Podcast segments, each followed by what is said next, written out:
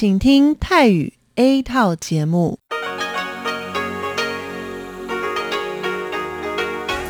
ที่นี่สถานีวิทยุเรดิโอไต้หวันอินเตอร์เนชันแนล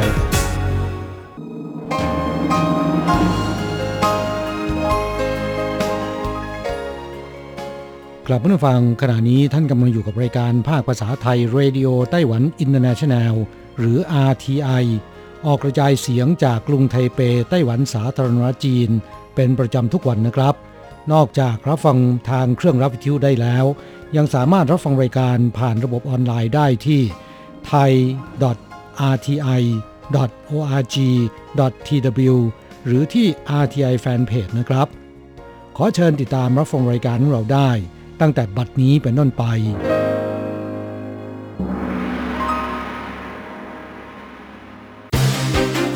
ลำดับแรก ขอเชิญติดตามรับฟัง ข่าวประจำวัน สวัสดีค่ะ คุณผู้ฟัง RTI ที่เคารพทุกท่าน ขอต้อนรับเข้าสู่ช่วงของข่าวประจำวันจากสถานีวิทยุ Radio Taiwan International ในวันพฤหัสบดีที่ 27 มกราคม พุทธศักราช 2565ข่าวไต้หวันวันนี้มีดิฉันมณพรชัยวุฒิเป็นผู้รายงานค่ะ มีรายละเอียดของข่าวที่น่าสนใจ ดังนี้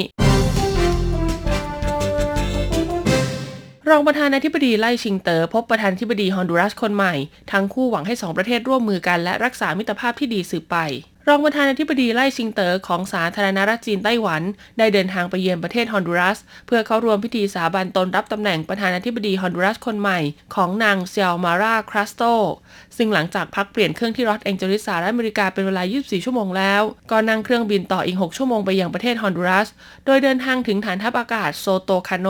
ของประเทศฮอนดูรัสเมื่อเวลา 14นาฬิกา30 นาทีของวันที่ 21 มกราคมตามเวลาในท้องถิ่น มีรองประธานาธิบดีฮอนดูรัส มาเรีย แอนโทเนีย ริเวียราเอกอัครราชทูตไต้หวันประจำฮอนดูรัสเวินเย่าเจิน และอธิบดีกรมพิธีการทูตกระทรวงการต่างประเทศฮอนดูรัส รามอน วาลันเดเล่ให้การต้อนรับ โดยรองประธานาธิบดีไล่ชิงเตอ๋อได้กล่าวทักทาย และบกมือให้กับเจ้าหน้าที่ที่มาต้อนรับ แล้ววันนี้รองประธานธิบดีไล่ชิงเตอ๋อก็ได้เข้าพบกับประธานธิบดีเซียมาราคัสโต เพื่อเจรจาหารือกัน โดยประธานธิบดีไล่ชิงเตอ๋อหวังว่าไต้หวันกับฮอนดูรัส จะกระชับความร่วมมือในอนาคตให้แน่นแฟนยิ่งขึ้น เพื่อความก้าวหน้าและประโยชน์สุขของประชาชน ขณะที่ประธานธิบดีเซลมาราคัสโต กล่าวว่า การสนับสนุนและความช่วยเหลือที่ไต้หวันมีต่อฮอนดูรัสมาอย่างยาวนาน เรารู้สึกขอบคุณอย่างถึงที่สุด และหวังว่าทั้งสองประเทศจะสามารถรักษามิตรภาพที่ดีเช่นนี้สืบไป 27 มกราคม วัคซีนไฟเซอร์บ o นเทคอีก 918,000 โดส ขนส่งถึงไต้หวันแล้ว ส่วนผู้ป่วยยืนยันในประเทศมีเพิ่มใหม่อีก 21 รายที่นครเถาหยวนและเกาสง วันนี้เฉินสือจงผู้บัญชาการศูนย์บัญชาการควบคุมโรคไต้หวันแถลงว่า วัคซีนไฟเซอร์ BioNTech หรือ BNT ล็อตที่ 17 อีกจำนวน 918,000 โดส ขนส่งถึงไต้หวันแล้ว ซึ่งเป็นส่วนของวัคซีนไฟเซอร์ BioNTech ล็อตสุดท้าย ที่บริษัท TSMC บริษัท Foxconn มูลนิธิยงหลิง และมูลนิธิฉือจี้ ร่วมกันบริจาคให้รัฐบาลไต้หวัน ซึ่งเมื่อรวมยอดทั้งหมดแล้ว ถือว่ามีจำนวนมากกว่าที่สั่งจองไว้ 250,000 โดส นอกจากนี้ยา Paxlovid หรือที่เรียกกันว่ายา PF 07321332 เป็นยาต้านไวรัสโควิด -19 ชนิดเม็ด ที่คิดค้นและพัฒนาโดยบริษัทไฟเซอร์ล็อตแรกจำนวน 3,200 ชุด ก็ขนส่งถึงไต้หวันแล้วเช่นกัน ซึ่งไต้หวันถือเป็นประเทศที่ 2 ในเอเชียที่ได้รับยาดังกล่าว ดังนั้นหากผู้ป่วยรายใดมีความเสี่ยง ต่อการเกิดอาการรุนแรงสอดคล้องกับเงื่อนไขบางประการ ก็จะทำการจ่ายยาตัวนี้เพื่อใช้ดำเนินการรักษา สำหรับสถานการณ์โควิด -19 ในไต้หวันวันนี้ มีตัวเลขผู้ป่วยยืนยันในประเทศเพิ่มใหม่ 21 ราย แบ่งเป็นเพศชาย 11 ราย เพศหญิง 10 ราย อายุระหว่าง 5-70 ปีเศษ อาศัยอยู่ที่นครเทาหยวนและนครเกาสง ส่วนผู้ติดเชื้อจากต่างประเทศมี 43 ราย แบ่งเป็นเพศชาย 21 ราย เพศหญิง 22 ราย อายุระหว่าง 50-60 ปีเศษ ประกอบด้วยผู้ที่เดินทางมาจากสหรัฐอเมริกา อินเดีย เวียดนาม อินโดนีเซีย อังกฤษ ฝรั่งเศส เอธิโอเปีย แทนซาเนีย สิงคโปร์ ตุรกี ฟิลิปปินส์ แอฟริกาใต้ ฟินแลนด์ และญี่ปุ่น ส่งผลให้ตอนนี้ไต้หวันมีจำนวนผู้ป่วยยืนยันสะสม 18,566 ราย เสียชีวิตสะสม 851 ราย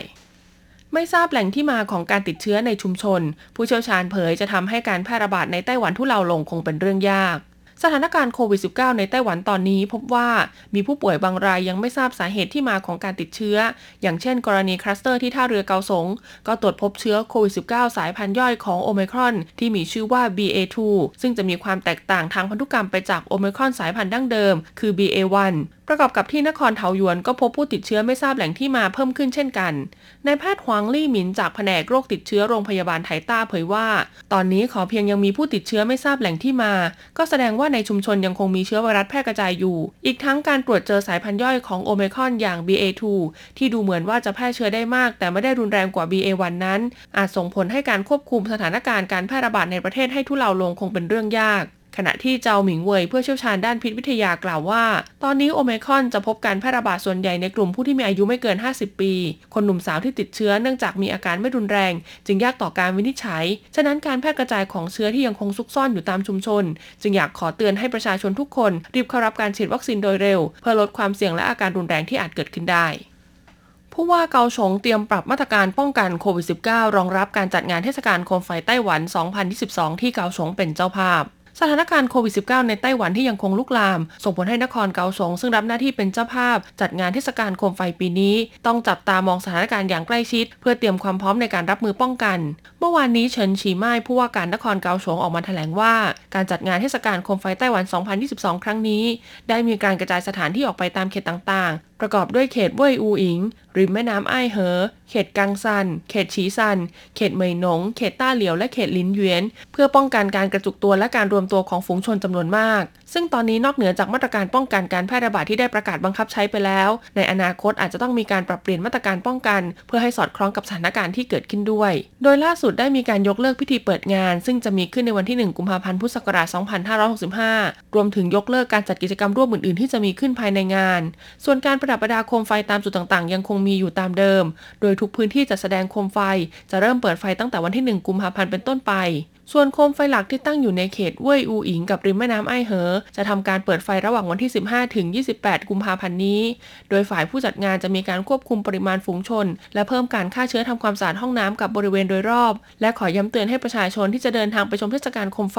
ต้องสวมใส่หน้ากากอนามัยตลอดเวลา และปฏิบัติตามมาตรการป้องกันการแพร่ระบาดอย่างเคร่งครัด เผยสถิติเมาแล้วขับในไต้หวันปีคศ2021 นครเกาสงเกิดอุบัติเหตุจากการเมาแล้วขับมีผู้เสียชีวิตสูงสุด 34 ราย คณะกรรมการกำกับดูแลความปลอดภัยการจราจรบนท้องถนนกระทรวงคมนาคมไต้หวัน ประกาศสถิติการเกิดอุบัติเหตุบนท้องถนน ประจำปีคศ2021 ระหว่างเดือนมกราคมถึงพฤศจิกายน โดยแบ่งตามนครและเมือง พบว่าห้าอันดับแรกของเมืองที่เกิดอุบัติเหตุจากการเมาแล้วขับ จนมีผู้เสียชีวิตสูงสุด ได้แก่นครเกาสง 34 ราย นครเทาหยวน 32 ราย เมืองผิงตง 32 ราย นครไทนัน 32 ราย และนครไถจง 22 รายซึ่งเมื่อเปรียบเทียบกับช่วงเวลาเดียวกันในปีคศ2020 เมืองที่มีสัดส่วนผู้เสียชีวิตเพิ่มขึ้น จากอุบัติเหตุเมาแล้วขับสูงสุด 5 อันดับแรก คือนครเกาสงเพิ่มขึ้น 11 ราย ไทตงเพิ่มขึ้น 9 ราย นครไทนั้นเพิ่มขึ้น 8 ราย เมืองจังหว้าเพิ่มขึ้น 7ราย และเมืองเหมียวลี่เพิ่มขึ้น 5 ราย ส่วนสถิติการเกิดอุบัติเหตุบนท้องถนนประจำปีคศ2021 ระหว่างเดือนมกราคมถึงเดือนพฤศจิกายน ส่งผลให้มีผู้เสียชีวิต รวมทั้งหมด 2,704 ราย โดยนครและเมืองที่มีผู้เสียชีวิตสูงสุด 5 อันดับแรก คือนครเกาสง 296 ราย ไทหนัน 270 ราย ไทจง 265 ราย เทาหยวน 245 ราย และนิวไทเป 232 ราย และเมื่อเปรียบเทียบกับปีคศ2020 นครและเมืองที่มีผู้เสียชีวิตเพิ่มสูงสุด ได้แก่กรุงไทเป อีหลาน เมียวลี่ และนิวไทเป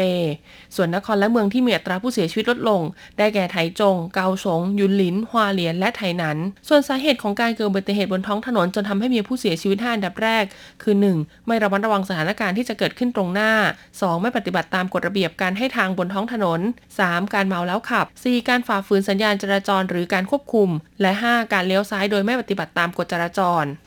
29 มกราคมลมหนาวลูกใหม่พัดมาปกคลุมไต้หวัน 1-2 วันก่อนตรุษจีนอุณหภูมิต่ำสุดแตะ 12 องศาเซลเซียส กรมอุตุนิยมวิทยาไต้หวันเผยว่าอิทธิพลของลมหนาวลูกใหม่ที่จะเคลื่อนตัวมาทางใต้ในวันที่ 19 มกราคม จะส่งผลให้อุณหภูมิลดลง คาดว่าหนาวที่สุดน่าจะเป็นช่วงกลางคืนของวันที่ 30 มกราคม ไปจนถึงช่วงเช้ามืดของวันที่ 31 มกราคม พื้นที่ภาคกลางขึ้นมาจนถึงภาคเหนือและเมืองอีหลัน มีอุณหภูมิต่ำสุดประมาณ 12-14 องศาเซลเซียส ส่วนภาคใต้ไถตรงและฮวาเลียน มีอุณหภูมิต่ำสุดประมาณ 14-16 องศาเซลเซียส จากนั้นในวันที่ 1-2 กุมภาพันธ์ลมหนาวจะค่อยๆ อ่อนกำลังลง ปริมาณไอน้ำในอากาศลดลงแต่อุณหภูมิจะปรับเพิ่มขึ้นไม่มากเนื่องจากมีการแพร่กระจายตัวของรังสีความเย็น ดังนั้นอุณหภูมิต่ำสุดในบางพื้นที่จะยังคงอยู่ที่ประมาณ 12 องศาเซลเซียส จบการรายงานข่าว สวัสดีค่ะ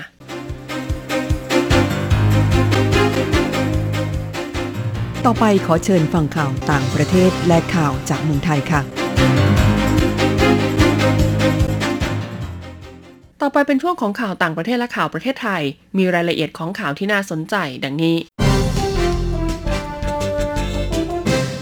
รัฐมนตรีญี่ปุ่นฝรั่งเศสหารือกระชับความร่วมมืออินโดแปซิฟิกรัฐมนตรีว่าการกระทรวงการต่างประเทศและกระทรวงกลาโหมของญี่ปุ่นกับฝรั่งเศส จะหารือร่วมกันในประเด็นเกี่ยวกับความร่วมมือด้านความมั่นคง ในภูมิภาคอินโดแปซิฟิก ขณะที่ภูมิภาคดังกล่าวกำลังเผชิญหน้ากับการขยายอำนาจทางทหารที่เพิ่มขึ้นของจีน และการพัฒนาขีปนาวุธของเกาหลีเหนือ จ้าหน้าที่กระทรวงการต่างประเทศญี่ปุ่นเผยว่าจะจัดประชุมแบบเสมือนจริงผ่านระบบออนไลน์ ร่วมกับรัฐมนตรีกระทรวงกิจการยุโรปและการต่างประเทศฝรั่งเศส และรัฐมนตรีกระทรวงกลาโหมฝรั่งเศส ทั้งนี้ยังระบุว่าญี่ปุ่นกับฝรั่งเศส เป็นประเทศที่มีพรมแดนติดทะเล และมีดินแดนตั้งอยู่ในภูมิภาคอินโดแปซิฟิก การส่งเสริมความร่วมมือระหว่างฝรั่งเศสกับญี่ปุ่น จึงมีบทบาทสำคัญอย่างยิ่ง ในการตระหนักถึงความเปิดกว้างและเสรีภาพในภูมิภาคแห่งนี้ในขณะเดียวกันเจ้าหน้าที่กระทรวงกลาโหมของญี่ปุ่นระบุว่า ญี่ปุ่นกับฝรั่งเศสต้องบรรลุข้อตกลง เกี่ยวกับความร่วมมือด้านการป้องกันประเทศอย่างลึกซึ้ง และหวังว่าข้อตกลงดังกล่าว จะช่วยกระชับความร่วมมือในขอบเขตใหม่ออสเตรเลียให้นักเรียนตรวจโควิดสัปดาห์ละสองครั้ง รัฐนิวเซาท์เวลและรัฐวิกตอเรีย ซึ่งเป็นรัฐที่มีประชากรมากที่สุดเป็นอันดับหนึ่งและอันดับ 2 ของออสเตรเลีย จะให้นักเรียนตรวจหาเชื้อโควิดสัปดาห์ละ 2 ครั้ง เมื่อเปิดภาคเรียนในสัปดาห์หน้า ออสเตรเลียมีผู้เสียชีวิตรายใหม่จากโควิดในวันนี้ 58 คน อยู่ในรัฐนิวเซาท์เวล 34 คน รัฐวิกตอเรีย 14 คน และรัฐควีนแลนด์ 10 คน เจ้าหน้าที่เชื่อว่าเชื้อไวรัสสายพันธุ์โอไมครอนที่แพร่ง่ายกำลังแพร่ระบาดถึงจุดสูงสุดในรัฐนิวเซาท์เวลและรัฐวิกตอเรีย เพราะมีผู้ติดเชื้อรายใหม่วันนี้ 2324 คน และ 13,091 คนตามลำดับ ออสเตรเลียมียอดติดเชื้อสะสมกว่า2 1 9 0 0 0 0 คน และมีผู้เสียชีวิตมากกว่า 3,100 คน นายโดมินิก โพโรเท มุขมนตรีรัฐนิวเซาเวลเผยว่า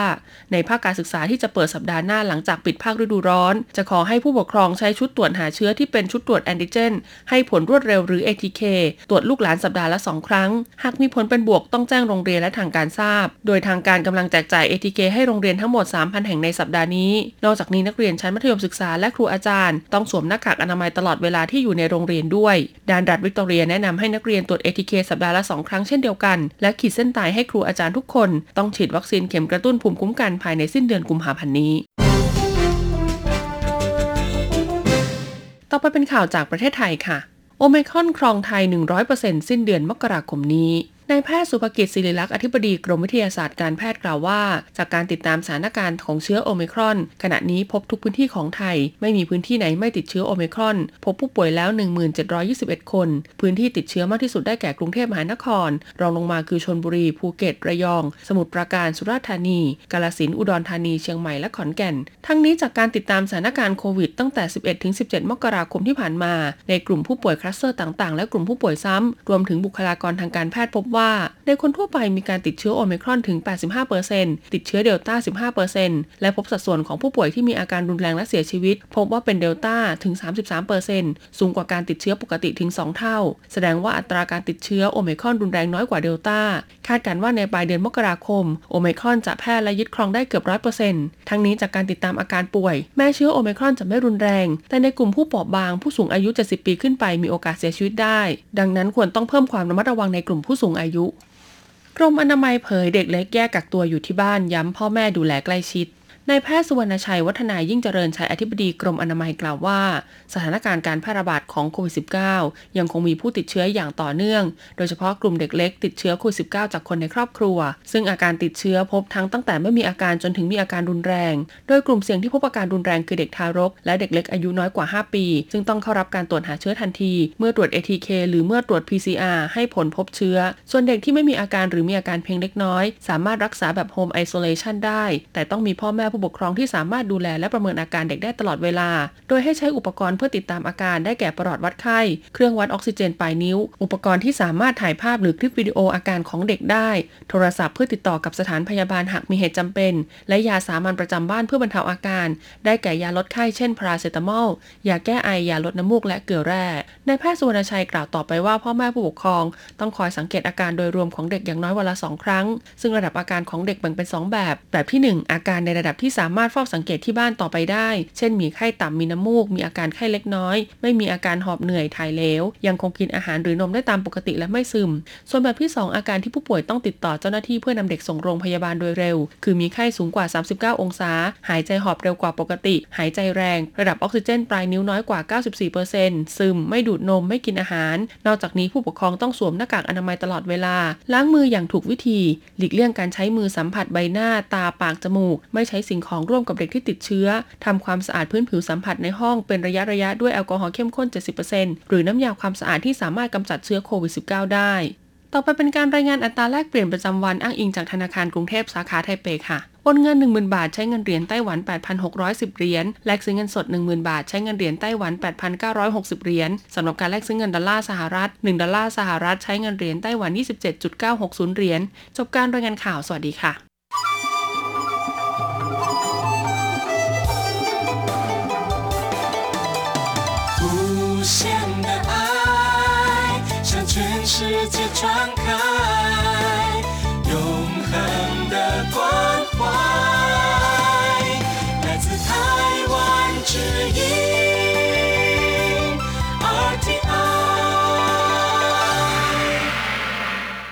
ครับคุณครับขณะนี้คุณกำลังติดตามรับฟังรายการภาคภาษาไทยจากสถานีวิทยุ RTI ซึ่งส่งกระจายเสียงจากกรุงไทเปไต้หวันสาธารณรัฐจีนอยู่นะครับ และต่อไปนั้นขอเชิญคุณผู้ฟัง ติดตามรับฟังชีพประจรเศรษฐกิจ จากการจัดเสนอของกฤษณัยสายประพาส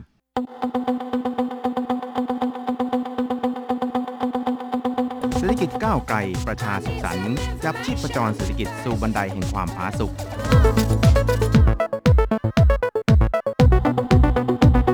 ร่วมจับชีพจรเศรษฐกิจกับกฤษณัยสายประพาส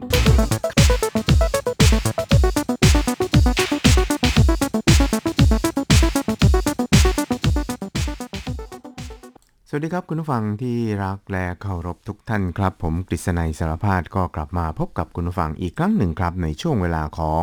ชีพผจรเศรษฐกิจนะครับ ก็พบกันเป็นประจำทุกสัปดาห์ครับ ในค่ำวันพฤหัสแล้วก็เช้าวันศุกร์3 ครั้งด้วยกันนะครับครับสำหรับรายการชีพจรเศรษฐกิจในวันนี้นั้น ก็อาจจะกล่าวได้ว่า เป็นรายการสุดท้าย ก่อนที่จะไปฉลองตรุษจีนกันในสัปดาห์หน้านะครับ เพราะนั้นก็อาจจะต้องเออ ขออวยพรตุจีนล่วงหน้าหรือที่เรียกกันว่า ป้ายเจ้าเหนียนให้กับแฟนรายการของเรานะครับ สุขสันต์วันตุจีน ร่ำรวยเงินทองคิดสิ่งใดสมปรารถนากงสีฝ่าใช้ว่านซื่อรู้อี้เซนทีเจียนขังครับ เงินทองไหลมาเทมานั่นเองนะครับครับสำหรับในส่วนของชีพจรเศรษฐกิจในวันนี้นะครับ เราก็มีหลายเรื่องทีเดียวนะครับ โดยเฉพาะอย่างยิ่งในเรื่องที่เกี่ยวข้องกับเศรษฐกิจ ที่จะต้องมีการประเมินนะครับหรือว่าวิสัยทัศน์ในอีก 12 เดือนข้างหน้านะครับครับเรื่องแรกเรามาคุยกันนะครับว่านักธุรกิจอเมริกันในไต้หวันนะครับเขามองเศรษฐกิจของไต้หวันอย่างไรนะครับ ซึ่งก็คือการประเมินสถานการณ์เศรษฐกิจในช่วงปีขานหรือปี 2565 นะครับครับคุณผู้ชมครับหอการค้าอเมริกันไต้หวันหรือว่าอัมชัมไต้หวันนะครับ ก็ได้เปิดเผยรายงานสำรวจบรรยากาศทางเศรษฐกิจประจำปี 2022 หรือ 2565 นะครับ บอกว่า ผลสำรวจที่ได้จากการสำรวจความคิดเห็นของนักธุรกิจชาวอเมริกันในไต้หวัน พบว่ากว่าร้อยละ 87 นะครับ ก็สูงพอสมควรนะครับ ยังคงมีความมั่นใจต่อการพัฒนาเศรษฐกิจของไต้หวันในช่วง 12 เดือนข้างหน้า แล้วก็มองเห็นอนาคตการพัฒนาเศรษฐกิจของไต้หวัน ในอีก 3 ปีข้างหน้าสูงถึงร้อยละ 83 นะครับ ซึ่งโดยปกติแล้ว ไม่ว่าจะเป็นชาวยุโรปหรือว่าชาวอเมริกัน หรือว่าชาวต่างชาติในไต้หวันนะครับ ต่างก็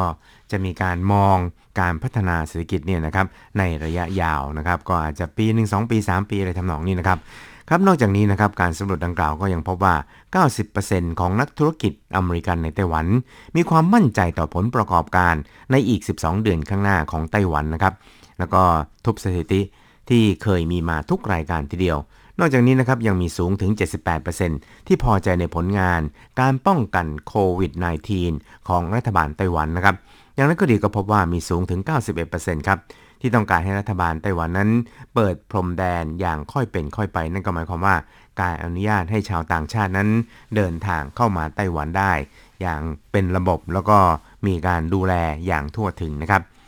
ครับประธานหอการค้าอเมริกันไต้หวันนั้นก็บอกครับบอกว่ามีสมาชิกที่ถูกสำรวจถึง 87%ทีเดียวนะครับ มีความมั่นใจต่อเศรษฐกิจของไต้หวันในอีก 12 เดือนข้างหน้า ในจำนวนนี้มีสูงถึง 45.81%นะครับ ที่มีความมั่นใจสูงมาก สูงสุดเท่าที่เคยมีการสำรวจมาทีเดียวครับครับปัจจัยที่ทำให้ผลการสำรวจเป็นชนิดนั้นนอกจากบทบาทสำคัญ ในตลาดโลกของอุตสาหกรรมอิเล็กทรอนิกส์ของไต้หวันแล้ว ยังมาจากการที่องค์กรวิจัยหลายแห่งประเมินการเติบโตทางเศรษฐกิจของไต้หวันในปีนี้ อยู่ที่ระหว่างร้อยละ3ถึง4นะครับซึ่งสูงกว่าการเติบโตของประเทศอื่น ๆ ในตลาดโลกทีเดียวครับ ครับคุณผู้ชมครับนอกจากนี้นะครับการสำรวจดังกล่าวยังพบว่า 78%นั้นแสดงความพอใจ ต่อมาตรการป้องกันโควิด -19 ของรัฐบาลไต้หวัน ลดจากปีที่แล้วที่มีสูงถึง 96%ซึ่งประธานหอการค้าอเมริกันไต้หวันนะครับ ก็ได้ชี้แจงอีกนะครับ บอกว่าสาเหตุสำคัญนั้นน่ามาจากการที่ไต้หวันนั้นได้เกิดการระบาดอีกระลอกหนึ่งแต่ก็ยังมีความพอใจโดยรวมค่อนข้างสูงครับสำหรับการแข่งขันทางการค้าระหว่างสหรัฐกับจีน ในการสำรวจเมื่อปีที่แล้วพบว่ามีสูงถึง 50%นะครับที่จะ เป็นผลดีต่อการพัฒนาเศรษฐกิจของไต้หวัน แต่มีเพียง 16%ที่เห็นว่าไม่เป็นผลดีต่อไต้หวันนะครับ ซึ่งในปีนี้นั้นลดลงเหลือร้อยละ43 ในขณะที่ผู้ที่เห็นว่าไม่เป็นผลดีนั้นก็เพิ่มขึ้นเป็นร้อยละ 20.26 นะครับที่สำคัญนั้นเนื่องจากปัญหาการห้ามขนส่ง กระทบต่อการพัฒนาเศรษฐกิจ และภาคธุรกิจโดยรวมก็ว่าได้ครับครับอย่างนั้นก็ดีนี่นะครับ สิ่งที่นักธุรกิจอเมริกันในไต้หวัน วิตกกังวลเป็นพิเศษก็คือ ปัญหาทางด้านความปลอดภัยของข้อมูลข่าวสาร ซึ่งมีสูงถึง 56%นะครับเห็นว่ามีความเสี่ยงสูงมากทีเดียวครับ นอกจากนี้นะครับการสำรวจในคราวนี้นั้นก็ยังพบอีกนะครับบอกว่านักธุรกิจอเมริกันในไต้หวันนั้น มีความวิตกกังวลต่อทางด้าน การสนองพลังงานไฟฟ้า ให้แก่ภาคธุรกิจในไต้หวัน ซึ่งก็มีสูงถึงร้อยละ61 นะครับ เห็นว่า รัฐบาลนั้นควรให้ความสนใจต่อนโยบายพลังงานของตน ส่วนร้อยละ77.9 นั้นก็ได้แสดงความวิตกกังวลเกี่ยวกับเรื่องพลังงานไฟฟ้าในไต้หวัน ที่อาจจะอยู่ในสภาพขาดแคลนก็เป็นไปได้เหมือนกันครับ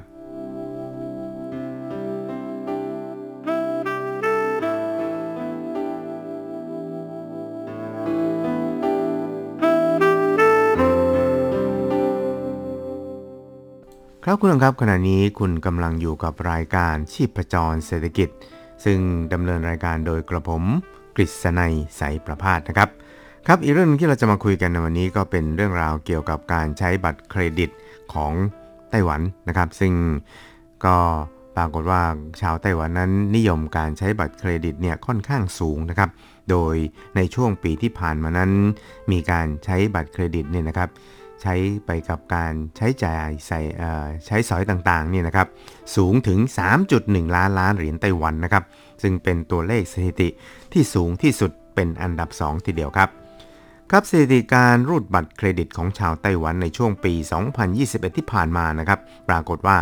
มีสูงถึง 3.1 ล้านล้านเหรียญไต้หวันนะครับสูงสุดเป็นอันดับ 2 รองจากปี 2019 ครับ ที่มีการรูดบัตรเครดิตสูงถึง 3.22 ล้านล้านเหรียญไต้หวันอย่างนั้นก็ดีนะครับ ในช่วงเดือนมกราคมนะครับ เนื่องจากการประทุของโอมิครอนทำให้ผู้คนนั้นต่างวิตกกังวล ยอดการใช้บัตรเครดิต อาจได้รับผลกระทบไปด้วย ทางนี้ผู้บริหารของธนาคารในไต้หวันนั้นก็มีความเห็นครับว่า หากไม่มีการยกระดับมาตรการป้องกันเป็นระดับ 3 แล้วนะครับมิฉะนั้นแล้วเนี่ย ในเดือนนี้ก็จะยังมีเทศกาลตรุษจีน ที่จะต้องมีการจับจ่ายซื้อของด้วยบัตรเครดิตอีกระลอก น่าจะสามารถรักษาระดับการรูดบัตรเครดิตในระดับสูงไว้ได้ เพราะฉะนั้นเนี่ยสถานการณ์การระบาดของโควิด -19 จึงเป็นตัวแปรสำคัญ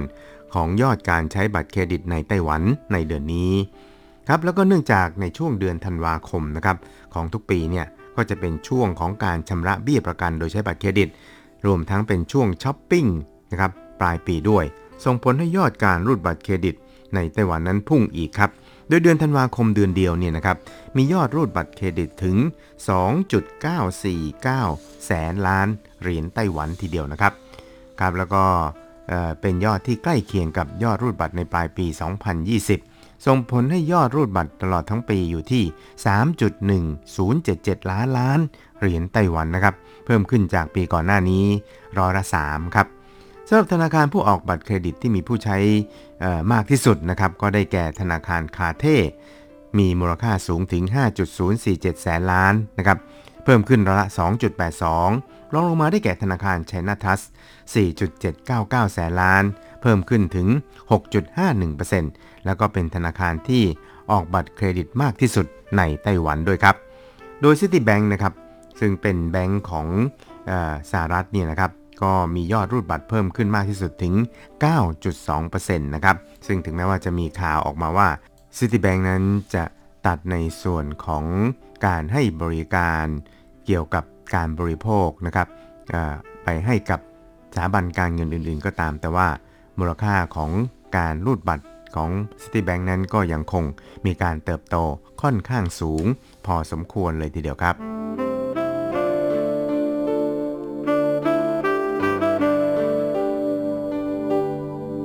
ครับอีกเรื่องหนึ่งเราไปดูกันที่เมื่อสัปดาห์ที่ผ่านมานะครับหอการค้าอเมริกันไต้หวันสำรวจพบว่า นักธุรกิจไต้หวันนั้นมีความเป็นห่วงประเด็นนโยบายพลังงาน ซึ่งทางสภาพัฒนาแห่งชาติของไต้หวันสาธารณจีนนะครับ ก็ได้มีการแสดงท่าทีที่จะแก้ไขปัญหา ความวิตกดังกล่าว โดยในเดือนมีนาคมนะครับ ทางสภาพัฒน์เนี่ยก็จะมีการเสนอ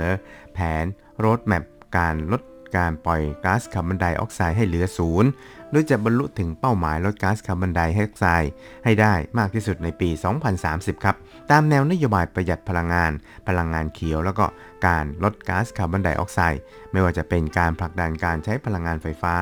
ในระบบขนส่ง หรือว่าการให้เงินอุดหนุน แล้วก็เงินรางวัลสำหรับการพัฒนาเทคโนโลยีที่เกี่ยวข้องกับการลดก๊าซคาร์บอนไดออกไซด์ด้วยนะครับ ซึ่งก็กล่าวได้ว่าเป็น อีก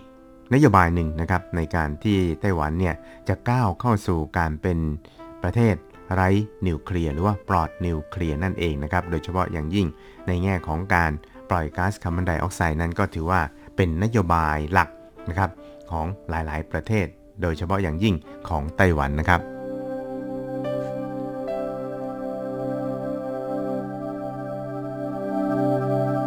ครับคุณครับ ขณะนี้คุณกำลังอยู่กับรายการชีพจรเศรษฐกิจโดยกระผมกฤษณัยสารพาดนะครับก็ส่งกระจายเสียงจากกรุงไทเป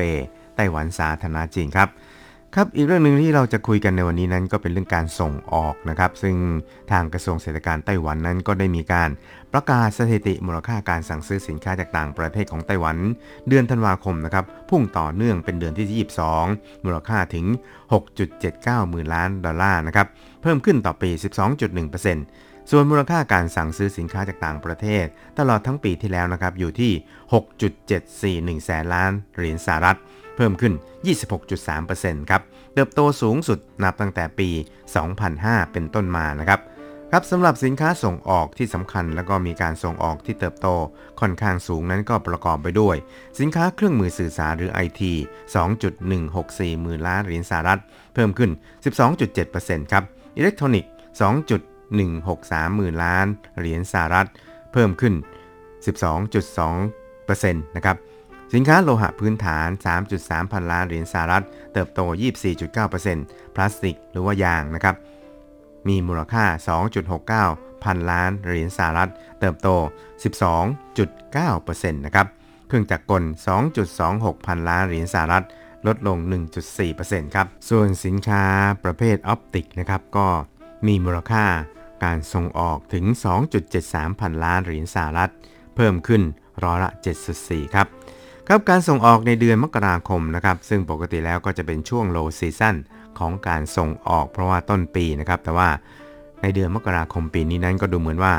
จะยังคงมีการส่งออกที่ค่อนข้างคึกคักพอสมควรต่อเนื่องทีเดียวครับ แล้วก็คาดว่าน่าจะมีการเติบโตในระดับเลข 2 หลักด้วย ซึ่งก็ประมาณการว่าน่าจะอยู่ที่ประมาณ 5.85 ถึง 60,000 ล้านเหรียญสหรัฐ หรือเติบโตประมาณร้อยละ 11 ถึง 13.8%นะครับครับ นั่นก็เป็นเรื่องราวเกี่ยวกับทางด้านความเคลื่อนไหว ทางด้านเศรษฐกิจของไต้หวันนะครับ โดยเฉพาะอย่างยิ่งในส่วนที่เเกี่ยวข้องนะครับกับการสรุปผลงานในรอบปีที่ผ่านมาของรัฐบาลนะครับว่า การส่งออกนั้นมีการเติบโตต่อไปอย่างต่อเนื่องครับ ครับคุณผู้ชมครับเวลาของชีพจรเศรษฐกิจในวันนี้ ซึ่งดำเนินรายการโดยกระผมกฤษณัยสารพาดนั้นก็หมดลงแต่เพียงเท่านี้นะครับ เราจะกลับมาพบกันใหม่ในสัปดาห์หน้า สวัสดีครับ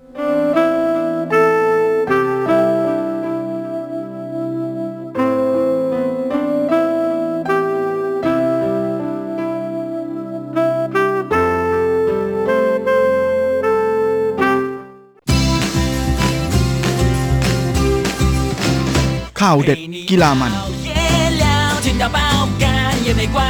รู้ลึกฉับไว ไม่ว่าที่ไหน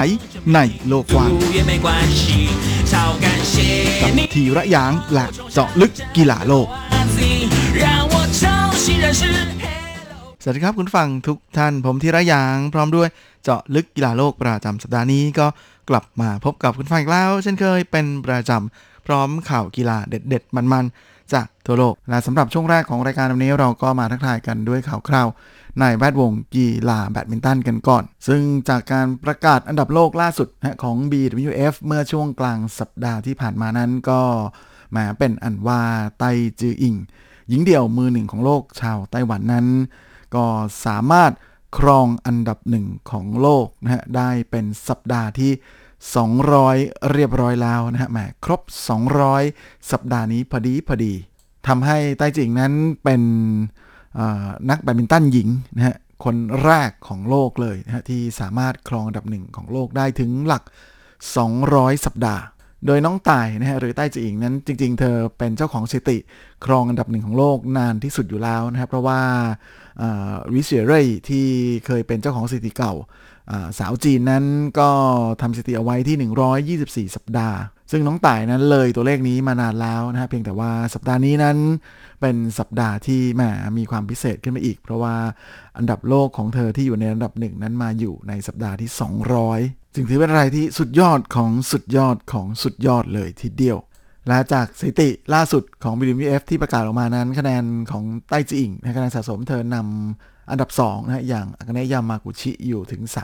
3,651 คะแนนนะฮะก็คงจะเป็นการยากที่จะถูกแซงในระยะสั้น เพราะฉะนั้นตัวเลขนี้น่าจะมีการบวกเพิ่มขึ้นไปเรื่อยๆ อีก โดยไต้จีอิงสามารถขึ้นส่วนอันดับหนึ่งของโลกได้ตั้งแต่วันที่ 1 ธันวาคมของปี 2016นะฮะหลังจากนั้นเธอก็ครองอันดับหนึ่งติดต่อกัน 72 สัปดาห์นะฮะ แล้วก็โดนอากาเนะยามากุชิแย่งอันดับหนึ่งไป 2 สัปดาห์นะฮะ ก่อนที่วันที่ 3 พฤษภาของปี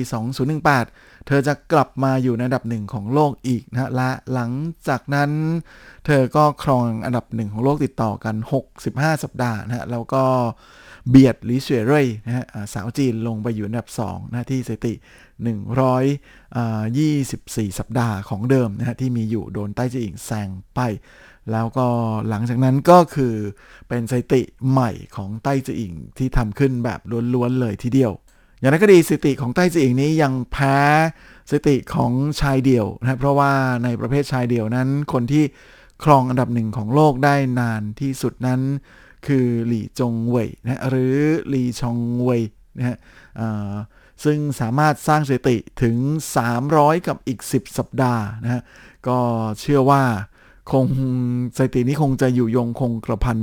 อีกนานเลยทีเดียวนะเพราะเป็นตัวเลขที่สูงปรี๊ดสูงมากๆเลยแม้แต่ใต้จีอิงเองนั้น ก็ยังไม่รู้เหมือนกันนะว่าจะมีโอกาสทำลายสถิตินี้ได้หรือเปล่าโดยอันดับ 2 ที่นานที่สุดอ ของประเภทชายเดี่ยวนั้นนะฮะก็เป็นเคนโตะโมโมตะนะฮะชายเดี่ยวมือหนึ่งของโลกคนปัจจุบันเองไม่ใช่แล้วสิฮะเพราะว่าปีที่ผ่านมานั้นหนุ่มเคนโตะนั้นเขามีปัญหานะฮะตั้งแต่ประสบอุบัติเหตุรถทางรถยนต์นะฮะเมื่อตอนที่ไปแข่งขันที่อินโดนีเซียนะฮะหลังจากนั้นก็ฟอร์มเหมือนกับจะตกไปเหมือนกันนะฮะจนทำให้ล่าสุดนั้นก็โดนหนุ่มเดนมาร์กนะเบียดขึ้นมาอยู่ในอันดับหนึ่งของโลกแทนไปแล้ว และนอกจากนี้นะครับแหมทาง BWF ก็ยังมีการประกาศเพลงยอดเยี่ยมของอการแข่งขันในปี 2021 มาด้วยนะฮะซึ่งในจำนวนนั้นเนี่ยก็มีแหมลูกที่ไต้จีอิงเธอแข่งกับ น้องเมรัชนกอินทนนท์นะฮะในช่วงของศึกทรานโอเพนในช่วงต้นปีนะฮะมกราของปีที่แล้ว ซึ่งเป็นอ่าเพลย์ที่ทั้งคู่ตีกันถึง 41 ไม้เลยทีเดียวนะฮะกว่าที่จะสามารถแย่งแต้มกันได้สำเร็จนะซึ่งก็เป็นฝากของไต้จิงที่ได้แต้มนั้นไปนะฮะแล้วก็เอ่อเอาชนะราชนกได้ในที่สุดนะฮะอันนั้นเป็นการแข่งขันในรอบรองนะฮะของศึกทรานโอเพน จริงๆ ในครั้งนั้นเนี่ยก็เป็นอะไรที่ดุเดือดมากๆเลยนะเพราะว่าเป็นการเล่นในเกมที่ 3 ซึ่งเป็นเกมตัดสินด้วยนะฮะ โดยในตอนนั้นเนี่ยแต้มของราชนกนำอยู่ที่ 20 ต่อ 16 แล้วก็มีโอกาสได้มาแมชพอยต์ด้วยนะฮะทำเอาไต้จืออิงนั้นต้องมาเล่นอย่างระมัดระวัง แต่เธอก็ สามารถแก้มาได้นะฮะ โดยแก้ได้ 4 match point เลยทีเดียวนะฮะ ในจำนวนนี้ก็รวมถึงลูกที่ตีกันถึง 41 ไม้นี้ด้วยนะฮะ ก่อนที่สุดท้าย ในเกมนี้ไต้จิงจะกลับมาเอาชนะน้องเมย์ได้สำเร็จที่ 23 ต่อ 21 โดยเพลงนี้นะฮะ ก็ได้รับการยกย่องจาก BWF ให้เป็น Play of the Day ด้วยนะครับ แล้วก็แหมามีนักข่าวหลายคนเขียนชมลูกนี้ทีเดียวนะว่ามันเป็นอะไรที่สุดยอดมากๆเลย ในตอนนั้นเขียนไว้นะฮะแล้วก็นอกจากนี้ก็ยังมีเพลงที่สองนักแบดคู่ผสมของไทยนะก็คือบาสและปอปอนะเดชาพลพัววรานุเคราะห์ และทรัพย์สิรีแต้รัตนชัยที่ลงเล่นในรอบ 16 ทีมเอ่อ16 คู่สุดท้ายนะของศึก Thailand Open เหมือนกัน แล้วก็เอาชนะคู่ดูโอจากมาเลเซียไปได้นะฮะโดยเป็นช็อต ที่เกิดขึ้นในเกมที่2นะฮะตอนที่บาสและปอป้อนำคู่แข่งอยู่ 18 ต่อ 17 ซึ่งแต้มนี้สุดท้ายแล้วก็เป็นบาสและปอป้อนะฮะที่เป็นฝ่ายสามารถคว้าแต้มนี้มาครองได้สำเร็จก่อนจะคว้าชัยชนะมาได้ในที่สุดด้วยสำหรับใครที่อยากชมนะฮะแหมาผมจะโพสต์ลิงก์เอาไว้ให้ก็แล้วกันนะฮะเพราะว่ายังมีลูกเด็ด ๆ ที่ทาง BWF นั้นคัดมาอีกเยอะแยะเลยนะฮะรวมทั้งหมด 10 ช็อตเด็ดฮะของการแข่งขันในปี 2021 นอกจากนี้เมื่อช่วงสุดสัปดาห์ที่ผ่านมานะฮะแหมก็มีทัพนักแบดมินตันเยาวชนไทยนั้นก็ทำผลงานได้อย่างสุดยอดทีเดียวนะในการไปร่วมลงแข่งขันแบดมินตันในรายการ Victor Swedish Open 2022 นะซึ่งเป็นทัวร์นาเมนต์ในระดับ International Series ที่แข่งขันกันที่เมืองอุปซอลาของประเทศสวีเดนนะฮะโดยในส่วนของการแข่งขันรอบชิงชนะเลิศนั้น ก็มีดาวรุ่งดวงใหม่ของไทยไปร่วมลงชิงชัยด้วยนะโดยในประเภทหญิงเดี่ยวรอบชิงชนะเลิศ ก็เป็นการพบกันระหว่าง 2 สาวไทยนะโดยน้องพิงค์พิชามนนะฮะโอภาสนิพัฒน์มืออันดับ 456 ของโลกนั้น ลงสนามพบกับแครอทพรพิชาเชยกีวงนะฮะที่เป็นมืออันดับ 565 ของโลก โดยในแมชนี้นั้นน้องพิงค์เล่นได้อย่างดีกว่านะฮะแล้วก็มีความแน่นอนกว่าจนสามารถ พลิกกลับมาเอาชนะได้นะหลังจากที่โดนแครอทคว้าเกมแรกไปได้ก่อน อย่างสนุกทีเดียวนะฮะ โดยพิงชนะไป 2 ต่อ 1 เกม ด้วยสกอร์ 16 ต่อ 21 21 ต่อ 9 แล้วก็ 21 ต่อ 16 โดยใช้เวลาในการแข่งขันอ่า50 นาทีนะฮะและการคว้าแชมป์ในครั้งนี้ก็ถือเป็นการคว้าแชมป์ในระดับอาชีพรายการแรกของพิงพิชามนด้วย หลายประเภทหญิงคู่ก็มีสาวไทยไปเข้าชิงเหมือนกันนะฮะ โดยเจนเชอร์นิชาสุดใจประภารัตน์นะฮะ กับนั่งชาสินีโกรีภาพคู่อันดับ 4 ของรายการที่ปัจจุบันเป็นอันดับ 59 ของโลกนั้น ก็ลงสนามคบพบกับคู่ของโจนาธานแมกนุสเซนที่จับคู่กับคลาร่านิสแตดคู่อันดับ 3 ของรายการที่เป็นอันดับ 50 ของโลกจากสวีเดน โดยเป็นฝ่ายของสองสาวไทยนะฮะที่ เล่นได้อย่างแน่นอนกว่า จนสามารถเอาชนะคู่แข่งไปได้ 2 เกมรวดนะฮะด้วยสกอร์ 21 ต่อ 16 และ 23 ต่อ 21 โดยใช้เวลาในการแข่งขัน 45 นาที และแชมป์รายการนี้ก็ถือเป็นแชมป์รายการที่ 2 ติดต่อกันของเจนเชอนิชานะฮะกับนั่งชาสินี หลังจากที่ทั้งคู่นั้น เพิ่งจะคว้าแชมป์รายการแรกจากเอสโตเนีย Internationalเมื่อสัปดาห์ก่อนหน้านี้ อันนี้ก็เรียกได้ว่าถือเป็นเวทีแจ้งเกิดทีเดียวนะสำหรับดาวรุ่งดวงใหม่ของวงการแบดมินตันไทยนะเชื่อว่าแม่ในอนาคต ก็น่าจะเป็นดาวรุ่งที่น่าจับตามองเหมือนกันนะฮะจริงๆพูดถึงกลุ่มดาวรุ่งแล้วนะฮะก็รู้สึกว่าสำหรับวงการแบดมินตันหญิงของไต้หวันนะในประเภทเดี่ยวเนี่ยก็คงจะเป็นอะไรที่น่าใจหายเหมือนกันนะครับเพราะว่าหลัง หมดใต้จืออิงไปเนี่ยก็ยังไม่มีวี่แววว่าจะมีใครมาสืบทอดเลยนะครับแหมไม่รู้เหมือนกันว่าวงการแบดมินตันหญิงของไต้หวันนั้นจะเหมือนวงการกอล์ฟหญิงหรือเปล่านะเพราะว่าอตอนที่ก่อนหน้านี้จังหยาหนีนะสาวไต้หวันสามารถครองอันดับหนึ่งของโลกได้อย่างยาวนานเนี่ยก็อพอหมด รุ่นพอหมดช่วงของเธอไปนะฮะกลายเป็นว่าไม่มีนักกอล์ฟหญิงไต้หวันสามารถที่จะทำผลงานขึ้นมาได้แบบใกล้เคียงอีกเลย ถ้าเทียบแบบนี้ก็รู้สึกว่าแหมวงการแบดไทยนะฮะแหมน่าจะมีโอกาสได้ลุ้นขึ้นมา หลังจากหมดยุคของไต้จืออิงนะ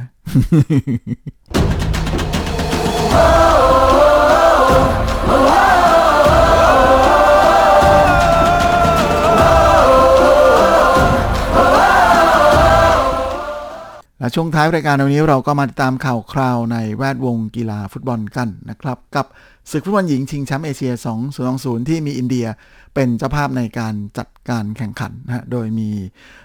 นักกีฬาจากทั้งไทยและไต้หวันไปร่วมลงแข่งด้วย โดยทัวร์นาเมนต์นี้มี 12 ทีมลงทำการแข่งขันแบ่งออกเป็น 3 กลุ่มนะเพื่อคัดเลือกตัวแทนของทวีปไปทำการแข่งขันชิงแชมป์โลก 2023 ที่ออสเตรเลียและนิวซีแลนด์เป็นเจ้าภาพร่วมกันนะโดยทวีปเอเชียนั้นได้โควตารอบสุดท้ายของฟุตบอลโลกห้าบวก1บวก2นะคือ 5 ทีมที่เข้ารอบสุดท้ายฟุตบอลโลกอัตโนมัติ 1 คือออสเตรเลียที่เป็นเจ้าภาพแล้วก็2อที่นั่งที่จะได้ไปเพลย์ออฟกับโซนอื่น ๆ โดยหลังจากผ่านการแข่งขัน2เกมแรกของรอบแรกไปนะฮะทุกกลุ่มก็ปรากฏว่ามีเหตุการณ์เกิดขึ้น ก่อนที่การแข่งขันจะเริ่มนั่นก็คือการที่อินเดียเจ้าภาพมีผู้เล่นติดโควิด เยอะมากจนต้องถอนตัวนะทำให้ตอนนี้พอหลังจากผ่านไปแล้วเนี่ย ก็จะต้องมีการตัดผลการแข่งขันของออทีมในกลุ่มอื่นที่ไม่ได้มีอินเดียอยู่ด้วยเนี่ย ตัดผลการแข่งขันกับทีมบวยออก ซึ่งตอนนี้นั้นก็ได้ 5 ทีมนะฮะที่ผ่านเข้าสู่รอบรองชนะเลิศเรียบร้อยแล้วนะฮะโดย 5 ทีมนี้จะผ่านเข้าไปเล่นในรอบก่อนรองชนะเลิศหรือรอบ 8 ทีม แล้วก็มีเซอร์ไพรส์หนักมากนะ เพราะว่า 4 ใน 5 ทีมนั้นจริง ๆ ก็เป็นยักษ์ใหญ่ขาประจำของเอเชียอยู่แล้วที่เราคุ้นเคยกันดีนะฮะ ก็คือจีน ออสเตรเลียญี่ปุ่น แล้วก็เกาหลีใต้ และทีมที่ 5 นั้นมาถือว่าเซอร์ไพรส์สุดๆ นั่นก็คือฟิลิปปินส์โดยจีนนั้นได้เป็นแชมป์ของกลุ่ม A นะฮะ โดยกลุ่มนี้ก็คือกลุ่มที่มีอินเดียอยู่ด้วยนะฮะ ก็เลยมีแค่ 3 ทีม ซึ่งจบไปแล้วนะฮะของจีน เพราะจีนแข่งไปแล้ว2แมตช์ชนะไต้หวัน 5-0 กับชนะอิหร่าน 7-0 นะฮะส่วนออสเตรเลียนั้นก็เป็นกลุ่ม B นะฮะอ่าซึ่งเอาชนะอินโดนีเซียไป 18-0นะฮะชนะฟิลิปปินส์4-0 แล้วก็เหลือเกมกับทีมไทยซึ่งตอนที่ผมทำรายการอยู่นั้นยังไม่ได้แข่งแต่เชื่อว่าตอนที่คุณฟังฟังรายการนั้นน่าจะ ทราบผลแล้วนะฮะว่าผลออกมาเป็นยังไงนะครับเพราะแหมมันมีผลกับการเข้ารอบของทีมไทยด้วย โดยฟิลิปปินส์ซึ่งอยู่ในกลุ่ม B เหมือนออสเตรเลียนะฮะแต่ว่าน่าจะคว้าที่ 2 ของกลุ่มไปได้แน่นอนแล้ว ก็เลยได้เข้ารอบต่อไป แล้วเช่นกันหลังจากที่เอาชนะไทยไปได้ 1-0 แล้วก็แพ้ออสเตรเลียไปอ่า4-0เหลือเกมกับอินโดนีเซียนะฮะซึ่งคาดว่า เกมกับอินโดนีเซียนั้นคงจะไม่มีผลอะไร เพราะอินโดนีเซียน่าจะเป็นบ๊วยของกลุ่มแน่ๆนะฮะโดยไทยนั้นก็เอาชนะอินโดนีเซียมาได้ 4-0 เหมือนกัน งานนี้ถ้าไทยอยากจะเข้ารอบนะฮะต้องแพ้ออสเตรเลียให้ได้น้อยที่สุดดีที่สุดคือเสมอให้ได้นอกจากนี้ก็ยังมีญี่ปุ่นที่เป็นจ่าฝูงกลุ่ม C นะฮะ เพราะว่าญี่ปุ่นนั้นชนะทั้งเมียนมา 5-0 แล้วก็ชนะเวียดนามไป 3-0 เหลือเกมกับเกาหลีใต้ เช่นเดียวกันกับเกาหลีใต้ที่เข้ารอบแล้วเหมือนกันนะฮะในฐานะตัวแทนของกลุ่ม C คู่นี้ญี่ปุ่นกับเกาหลีใต้จะแย่งกันเป็นที่ 1 โดย 2 นัดแรกนั้นเกาหลีใต้ชนะเวียดนามมา 3-0 แล้วก็ชนะเมียนมา 2-0 ดังนั้นในนัดสุดท้ายของกลุ่มนี้นะฮะทั้ง 2 ฝ่ายจะต้องพยายามเอาชนะคู่แข่งให้ได้นะฮะเพื่อจะคว้าสิทธิ์ในการเข้ารอบต่อไปนะฮะโดยที่เวียดนามนั้นน่าจะมีภาษีดีกว่า ส่วนสำหรับทีมไต้หวันก็เหลือการเล่นอีก 1 แมตช์นะฮะ โดยจะเจอกับอิหร่านนะฮะ คู่นี้ถือว่าไต้หวันและอิหร่านก็ได้เปรียบทีเดียว ถ้าเสมอกันทั้งคู่จะจูงมือกันเข้ารอบต่อไปเลยทีเดียว โดยที่ทีมไต้หวันที่ลงแข่งในนาม Chinese Taipei นั้น ถ้าเสมอกันนะก็จะได้เป็นที่ 2 ของกลุ่มนะเพราะว่าลูกได้เสียดีกว่าอิหร่านนะเราก็จะมีโอกาสไปเจอกับฟิลิปปินส์ซึ่งสื่อมวลชนในไต้หวันก็รู้สึกว่าน่าจะมีโอกาสผ่านไปได้ ง่ายกว่าการไปเจอสียักษ์ใหญ่แห่งเอเชียนะทั้งจีนออสเตรเลียญี่ปุ่นแล้วก็เกาหลีใต้ เดี๋ยวไว้สัปดาห์หน้าเรามาลุ้นกันนะครับว่าทีมไทยแล้วก็ไต้หวันนั้นสามารถ ผ่านเข้าไปเล่นในรอบน็อกเอาได้หรือเปล่า ครับและเวลาของรายการสัปดาห์นี้ก็หมดลงอีกแล้ว ผมก็คงจะต้องขอตัวขอลาไปก่อนในเวลาเพียงเท่านี้เอาไว้เราค่อยกลับมาพบกันอีกครั้งอาทิตย์หน้าเช่นเคยในวันและเวลาเดียวกันนี้สำหรับวันนี้ขอให้ท่านโชคดีมีความสุข สุขภาพแข็งแรงกันทุกนาทุกคนเฮงๆปลอดโควิด และสวัสดีครับ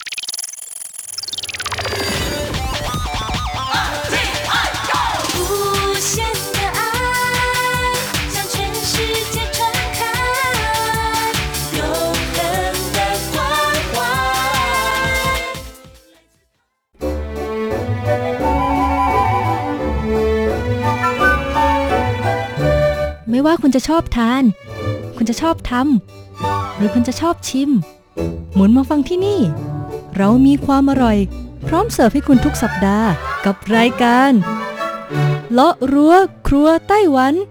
ดำเนินรายการโดยดีเจยุ้ยมณพรชัยวุฒิ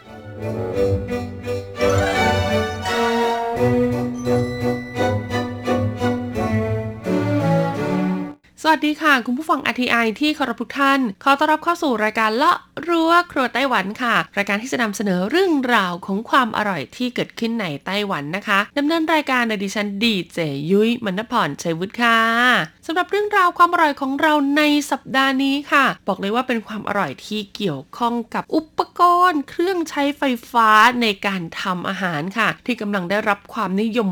มากๆ จากกลุ่มแม่บ้านไต้หวันตอนนี้เลยนะคุณผู้ฟัง ยุ้ยกำลังพูดถึงอุปกรณ์เครื่องใช้ไฟฟ้าที่มีชื่อภาษาจีนว่าชี่จ้าเข่าเชียงนะคะ หรือชื่อภาษาไทยนะคะ ถ้าแปลง่ายๆเลยนะ ก็คือเตาอบลมร้อนค่ะ ชื่อภาษาอังกฤษของเขาก็คือ air fryer rotisserie นั่นเอง ต้องบอกเลยล่ะค่ะว่าในปีที่แล้วหากใครจำได้นะคุณผู้ฟังยุยพูดถึง 1 อุปกรณ์ไฟฟ้าที่ได้รับความนิยมมากๆเอาจริงไม่ใช่เฉพาะในไต้หวันเท่านั้นที่ไทยเองก็ได้รับความนิยมมากๆนะคะ ก็คือหม้อทอดไร้น้ำมัน หรือว่าหม้อทอดลมร้อนค่ะ แต่ต้องบอกเลยนะคะว่าขนาดของหม้อทอดไร้น้ำมัน หรือว่าหม้อทอดลมร้อนเนี่ยจะเล็กนะคุณผู้ฟังนะดังนั้นเนี่ยการปรุงอาหารค่ะหากกรณีที่เราอยากจะจัดปาร์ตี้ คนเยอะๆ อะไรอย่างเงี้ยอาจจะต้องใช้เวลานานนิดนึงนะดังนั้นกรณีนี้ค่ะเขาก็เลยมีการทำเจ้าหม้ออบลมร้อนออกมาอีกทีนึงผู้ฟัง ซึ่งต้องบอกเลยนะคะว่าขนาดของมันเนี่ยก็จะใหญ่ขึ้น ปริมาณการจุอาหารหรือว่าการอบลมร้อนของมันเนี่ยก็ต้องบอกเลยว่าเพิ่มมากขึ้นกว่าหม้อ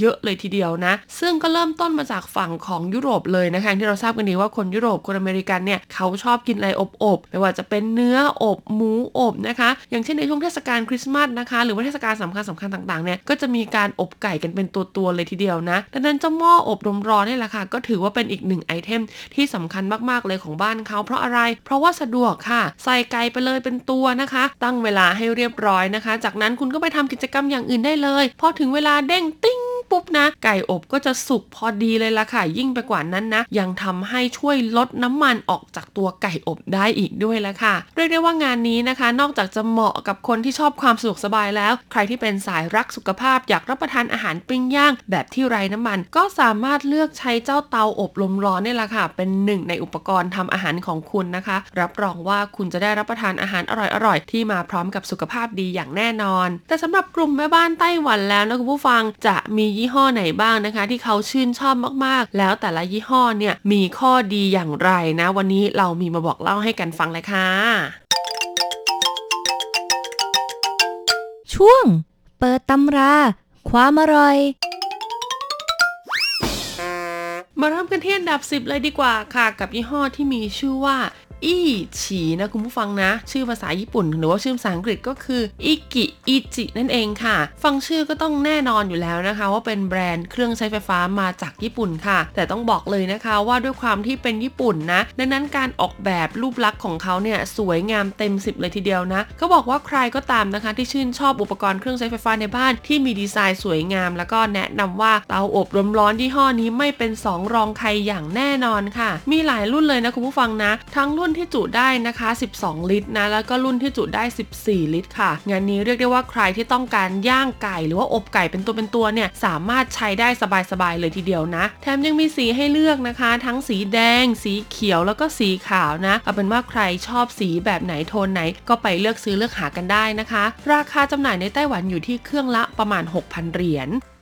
ต่อมาอันดับที่ 9 ก็คือยี่ห้อซันซุยค่ะ หรือว่า S A N S U I นะคะซันซุยก็ได้นะ เพราะว่าเป็นแบรนด์มาจากญี่ปุ่นค่ะ คุณผู้ฟัง ต้องบอกเลยว่าเตาอบลมร้อนยี่ห้อนี้นะคะ ราคาเป็นมิตรค่ะ อยู่ที่ประมาณ 4,000 เหรียญไต้หวันนะคะ มาพร้อมกับขนาดความจุ 12 ลิตร เลยทีเดียวนะคุณผู้ฟัง และเขาเนี่ยยังแบ่งในส่วนของชั้นอบนะคะ ออกเป็น 2 ชั้นด้วยกันค่ะ แต่หากใครต้องการที่จะอบไก่เป็นตัวๆแล้วก็สามารถดึงตะแกรงชั้นบนออกได้นะคะ แล้วก็ทำการอบไก่เป็นตัวได้สบายๆเลยทีเดียวนะ ต้องบอกเลยละค่ะว่าเขามาพร้อมกับสีที่สวยงามมากๆนะ ก็คือสีดำกับสีขาวค่ะเรียกได้ว่าเป็นสีคลาสสิกเลยทีเดียวนะคะ ใครที่ชื่นชอบเตาอบที่สามารถอบได้ทั้งอาหารคาว อาหารหวานรวมถึงเบเกอรี่ด้วยเนี่ยก็ต้องแนะนำว่าต้องเป็น Sansui นี่แหละค่ะ ต่อมาอันดับที่ 8 ค่ะก็คือเตาอบลมร้อนนะคะ จากยี่ห้อต้าทงนั่นเอ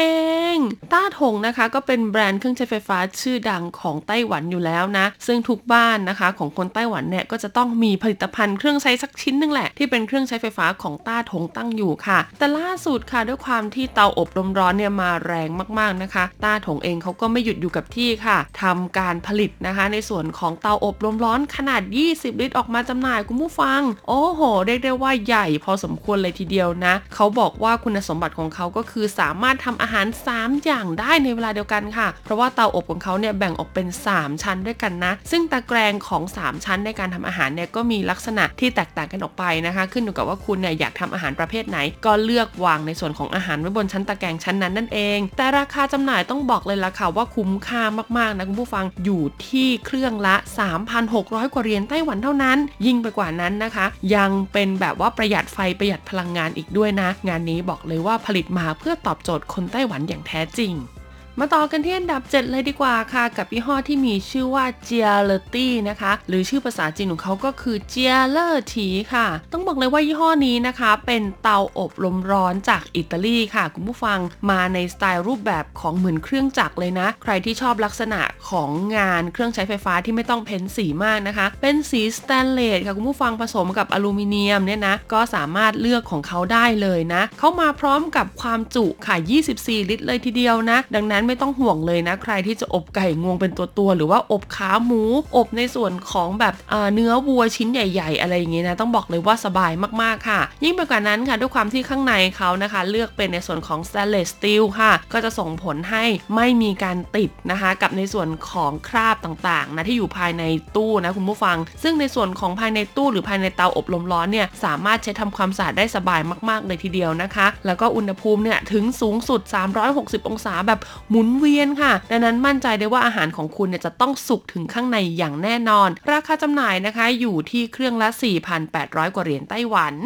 มาต่อกันที่อันดับ 6 เลยดีกว่าค่ะ ก็คือเตาอบลมร้อนยี่ห้อ Oster นั่นเอง Oster นะคะเป็นเครื่องใช้ไฟฟ้าของอเมริกันค่ะ ที่ต้องบอกเลยว่าได้รับความนิยมมากๆนะคุณผู้ฟัง ซึ่งคนไต้หวันเองนะคะ ก็นิยมใช้เครื่องใช้ไฟฟ้า Oster เนี่ยที่เกี่ยวข้องกับการทำครัวเนี่ยหลายอย่างนะ อย่างหนึ่งเลยค่ะ คือการออกแบบของ Oster เนี่ยก็คือเหมาะมากๆกับบ้านใครที่อยากได้ครัวที่ดูโมเดิร์นทันสมัยนิดนึง หรือใครนะคะที่ต้องการแบบว่าอ่าทำครัวในลักษณะของ built-in อ่าแบบว่าติดผนังตายตัวไปเลยเนี่ย Oster เนี่ยเขาก็มีเครื่องใช้ไฟฟ้าที่เป็นตัวเลือกที่ดีหลากหลายเลยทีเดียวนะคุณผู้ฟัง ซึ่งหนึ่งในนั้นก็คือเตาอบลมร้อนเนี่ยแหละค่ะมาพร้อมกับขนาดความจุ 22 ลิตร เลยทีเดียวนะ ได้รับการการันตีด้วยนะคุณผู้ฟัง คือเต็มที่เลยเนี่ยเขาให้ 5 ดาว แต่ Oster เนี่ยได้ไปถึง 4.5 ดาวโอ้โห มาพร้อมกับความร้อนสูงสุดถึง 360 องศาแบบว่าหมุนเวียนกันนะคะไม่ว่าจะเป็นทอดเป็นอบนะคะไม่ว่าจะเป็นอบย่างปิ้งนะคะ ในส่วนของเบเกอรี่อะไรต่างๆเนี่ยสามารถทำได้หมดเลยนะเขาบอกว่ามาถึง 5 ฟังก์ชันใหญ่ ๆ เลยทีเดียวแล้วค่ะ ราคาจำหน่ายนะคะอยู่ที่เครื่องละ 6,000 เหรียญไต้หวัน มาต่อกันที่อันดับ 5 เลยดีกว่าค่ะ กับยี่ห้อ Cuisinart หรือว่า美膳雅นั่นเอง ต้องบอกเลยละค่ะว่า Cuisinart ก็เป็นอีกหนึ่งแบรนด์เครื่องใช้ไฟฟ้าจากอเมริกานะคะ ที่ได้รับความนิยมมากๆ ในไต้หวันค่ะ ส่วนใหญ่เราจะพบยี่ห้อนี้ได้ในห้าง Costco หรือ好市多นั่นเองนะ ซึ่งห้าง Costco นะคะก็เป็นห้างที่คนไต้หวันเนี่ยนิยมไปเดินมากๆ และพอมีเครื่องใช้ไฟฟ้านะคุณผู้ฟังนะมาจำหน่ายในราคาแบบนี้นะต้องบอกเลยว่าไม่แพงค่ะ เพราะว่าอย่างของเขาเนี่ยนะ ขนาดความจุเนี่ยก็พอๆกับยี่ห้ออื่นเลยนะคะ อยู่ที่ประมาณ 20 ลิตร แต่ค่ะแต่ขนาดตัวเครื่องของเขาเนี่ยด้วยความที่ออกแบบในรูปลักษณ์ของวินเทจนะคุณผู้ฟัง ปุ่มของเขาไม่ใช่ปุ่มกด แต่เป็นปุ่มหมุนปรับระดับค่ะ ก็เลยทำให้สามารถประหยัดนะคะ พื้นที่การใช้งานลงไปได้ถึง 15%เลยทีเดียว ที่สำคัญนะรูปร่างที่เป็นวินเทจค่ะจะนำไปตั้งไว้ตรงไหนของครัวนะก็ต้องบอกว่าสวยงามมากๆนะคะ และยิ่งไปกว่านั้นค่ะก็ยังมีฟังก์ชันที่ทั้งใช้ในการอบอาหารคาว อบอาหารหวาน แล้วก็ทำเบเกอรี่ต่างๆ ได้อย่างครบถ้วนเลยทีเดียว ราคาจำหน่ายค่ะ อยู่ที่ 8,500 เหรียญไต้หวัน มาต่อกันที่อันดับ 4 เลยดีกว่าค่ะ กับเต้าอบลมร้อนยี่ห้อวอโทจากเกาหลีใต้นั่นเอง ต้องบอกเลยนะคะว่านานๆทีนะจะเห็นเครื่องใช้ไฟฟ้า แบรนด์เกาหลีเนี่ยโผล่มาในส่วนของความนิยมคนไต้หวันนะคะ เพราะจริงๆแล้วเนี่ยคนไต้หวันนะเวลาเขาเลือกซื้อเครื่องใช้ไฟฟ้าเนี่ยเขาก็จะไปมองในฝั่งของอเมริกากับญี่ปุ่นซะมากกว่าไม่งั้นก็จะเลือกเป็นแบรนด์ในประเทศค่ะ เกาหลีเนี่ยถ้าจะตีตลาดจริง ๆ แล้วนะก็จะเห็นเป็นซัมซุงนะคะ นี่ก็เพิ่งเห็นนะว่าเครื่องใช้ไฟฟ้าของเขาเนี่ยก็ดีไม่แพ้กันเลยทีเดียวนะคะ อย่างโวโชค่ะ คุณผู้ฟังต้องบอกเลยว่าทำเตาอบลมร้อนออกมาได้สวยงามมากๆ รูปลักษณ์ก็คือมีความเป็นเกาหลีมากๆเลยนะคุณผู้ฟังนะ มีสีดำสีเขียวแล้วก็สีฟ้านะคะ ฟังก์ชันการใช้งานนี่เรียกได้ว่าปรับได้ตั้งแต่อุณหภูมิ 30 องศาไปจนถึง 220 องศาเลยทีเดียว ยิ่งไปกว่านั้นค่ะสามารถทำอาหารได้นะคะ มากกว่า 16 แบบคุณผู้ฟัง เข้ามาพร้อมอุปกรณ์เสริมด้วยนะคะ มีทั้งเป็นแบบอุปกรณ์เสริม 5 ชิ้น กับอุปกรณ์เสริม 8 ชิ้นค่ะ ภายในเนี่ยเป็นสแตนเลสสตีลทำความสะอาดง่ายที่สำคัญนะคะ เขาบอกว่ายังประหยัดไฟอีกด้วยค่ะ ราคาจำหน่ายนะคะอยู่ที่เครื่องละ 7,600 กว่าเหรียญไต้หวัน มาต่อกันที่อันดับ 3 เลยดีกว่าค่ะ กับเตาอบลมร้อนยี่ห้อ CookPower ต้องบอกเลยล่ะค่ะ CookPower ชื่อภาษาจีนก็คือ鍋寶นั่นเองนะคะ เป็นยี่ห้อของไต้หวันแท้ร้อยเปอร์เซ็นต์ค่ะคุณผู้ฟัง ด้วยราคาที่ต้องบอกเลยว่าน่ารักมากๆนะคะ อยู่ที่เครื่องละ 3,000 เหรียญไต้หวัน ขนาดความจุเนี่ยประมาณ 12 ลิตรค่ะ ก็เลยเหมาะมากๆนะคะ กับบ้านไต้หวันนะเพราะว่าบ้านไต้หวันเนี่ยจะเป็นครอบครัวขนาดเล็กไม่ใหญ่มาก กลุ่มคนโสดคนทำงานเนี่ยสามารถซื้อหาไปใช้ไปตั้งในบ้านได้เลยนะคะ มาพร้อมกับดีไซน์ที่เรียกได้ว่าดูทันสมัยค่ะ เขาอะได้ชื่อว่าเป็นในส่วนของ smart นะคะ เตาอบลมร้อนเลยทีเดียวนะ คุณผู้ฟังนะ นั่นก็เพราะว่ามีฟังก์ชันให้เลือกนะคะ ในการทำอาหารต่างๆเนี่ยมากมายเลยทีเดียวค่ะ เรียกว่าเกินกว่า 10 ฟังก์ชันนะคะ มาพร้อมกับตะแกรง3 ชั้นนะคุณผู้ฟัง สามารถทำทั้งการทอดการอบปิ้งย่างนะคะ แล้วก็เบเกอรี่เนี่ยได้ครบเลยทีเดียวนะ ยิ่งไปกว่านั้นค่ะยังสามารถเก็บรักษาแล้วก็ทำความสะอาดได้ง่ายด้วยนะเพราะน้ำหนักไม่มากแล้วก็ตัวเครื่องข้างในนะคะทำจากสแตนเลสสตีลค่ะ เช็ดทำความสะอาดได้ง่าย อุณหภูมิสูงสุดนะคะ ตั้งแต่ 40 จนถึง 200 องศาค่ะ สามารถใช้อบเบเกอรี่ได้นะคะ เพราะว่าเวลาเนี่ยตั้งค่าได้ตั้งแต่ 1 นาที ไปจนถึง 90 นาทีเลยทีเดียว มาต่อกันที่อันดับ 2 เลยดีกว่าค่ะ กับเตาอบลมร้อนยี่ห้อ Iris Iris ก็เป็นอีกหนึ่งแบรนด์นะคะ เตาอบลมร้อนหรือว่าเครื่องใช้ไฟฟ้าจากญี่ปุ่นค่ะ ซึ่งก่อนหน้านี้นะไม่ว่าจะเป็นในส่วนของหม้ออบลมร้อนนะคะ หรือว่าเครื่องอบขนมปังเนี่ย Iris ก็ติดอยู่ใน 10 อันดับแรกนะคะ ที่คนไต้หวันชื่นชอบ ดังนั้นพอเขาผลิตในส่วนของเตาอบลมร้อนออกมาค่ะ ก็ไม่แปลกใจเลยนะคะ ที่แฟนคลับชาวไต้หวันเนี่ยจะไปซื้อหามาใช้งาน เพราะเขาบอกเลยนะว่าเตาอบลมร้อนของ Iris เนี่ยเหมือนรวม4เครื่องไว้ในเครื่องเดียวค่ะว่าจะเป็นในส่วนของเครื่องอบขนมปัง เตาอบนะคะ เตาอบเบเกอรี่ เตาอบอาหารคาวต่างๆ หม้ออบลมร้อน แล้วก็เครื่องอบผลไม้แห้งค่ะเรียกได้ว่ารวมฟังก์ชัน 4 เครื่องไว้ในหนึ่งเดียวนะ ข้างในทำจาก stainless steel ค่ะทำความสะอาดได้ง่าย มาพร้อมกับความจุที่มากกว่ายี่ห้ออื่นนะคะ ถึง 23 ลิตรเลยทีเดียวละค่ะ ราคาจำหน่ายนะคะอยู่ที่เครื่องละประมาณ 5,500 เหรียญไต้หวัน และสุดท้ายอันดับที่ 1 ค่ะ ก็คือเตาอบลมร้อนจากยี่ห้อ 422 INC ต้องบอกเลยล่ะค่ะว่ายี่ห้อนี้นะคะ เป็นแบรนด์เครื่องใช้ไฟฟ้าจากเกาหลีใต้คุณผู้ฟัง ไม่น่าเชื่อเลยนะคะ ว่ารอบนี้เนี่ยเกาหลีใต้เนี่ยติดเข้ามาถึง 2 แบรนด์เลยทีเดียวแล้วค่ะ ก็บอกว่าที่ติดอันดับหนึ่งเลยนะคะ ก็เพราะว่า 1 เลยค่ะ มีรูปลักษณ์ที่สวยงามขนาดเนี่ยไม่ใหญ่มากจนเกินไปนะคะ เพราะว่าความจุของเขาอยู่เพียงแค่ 13 ลิตร เท่านั้นค่ะ มีสีดำขาวแล้วก็สีเขียวนะคุณผู้ฟัง นอกจากนี้ล่าสุดรู้สึกว่าจะมีในส่วนของสีชมพูออกมาด้วยนะคะ ซึ่งตัวเลือกของสีที่หลากหลายก็เหมาะกับแม่บ้านยุคใหม่นี่แหละค่ะ ที่มีครัวขนาดเล็กๆ ไม่ใหญ่มาก แต่ก็ต้องการเครื่องใช้ไฟฟ้าที่สามารถทำอาหารได้อย่างครบถ้วนสมบูรณ์นะ เพราะสามารถทำได้ถึง 16 แบบเลยทีเดียวค่ะ มาพร้อมอุปกรณ์เสริมที่แถมมากับการทำอาหารประเภทต่างๆ ให้อีกถึงกว่า 5 ชิ้นเลยทีเดียวนะคะ คุณผู้ฟัง โดยราคาจำหน่ายก็ต้องบอกว่าไม่แพงมากจนเกินไปค่ะ อยู่ที่ประมาณ 6,000 กว่าเหรียญไต้หวัน嗯 เป็นไงบ้างคะคุณผู้ฟังกับ 10 อันดับเตาอบลมร้อนนะคะ อีกหนึ่งเครื่องใช้ไฟฟ้าภายในครัวยุคใหม่ค่ะ ที่กลุ่มคนหนุ่มสาวไต้หวัน หรือกลุ่มแม่บ้านไต้หวันเนี่ยชื่นชอบมากๆ เอาเป็นว่าใครที่อาศัยอยู่ในไต้หวันนะคะ จะลองซื้อหามาใช้ดูก็ได้เลยนะ หรือใครที่อาศัยอยู่ในเมืองไทยยุ้ยคิดว่าในเมืองไทยเนี่ยก็น่าจะเริ่มมีเข้าไปจำหน่ายแล้ว แต่อาจจะยังไม่รับความนิยมมากๆนะคะ ก็ลองไปซื้อหากันดูได้ค่ะ อาจจะช่วยทำให้คุณเนี่ยประหยัดเวลาในการทำอาหารได้มากยิ่งขึ้น แล้วก็สะดวกสบายขึ้นนั่นเองสำหรับวันนี้หมดเวลาแล้วพบกันใหม่สัปดาห์หน้า สวัสดีค่ะเขาที่ทำให้เธอต้องช้ำใจ ฟังแน่นจมลึกในใจอยู่นาน ฉันหวังให้เธอทำใจให้ลืมพ้นผ่าน แต่มัน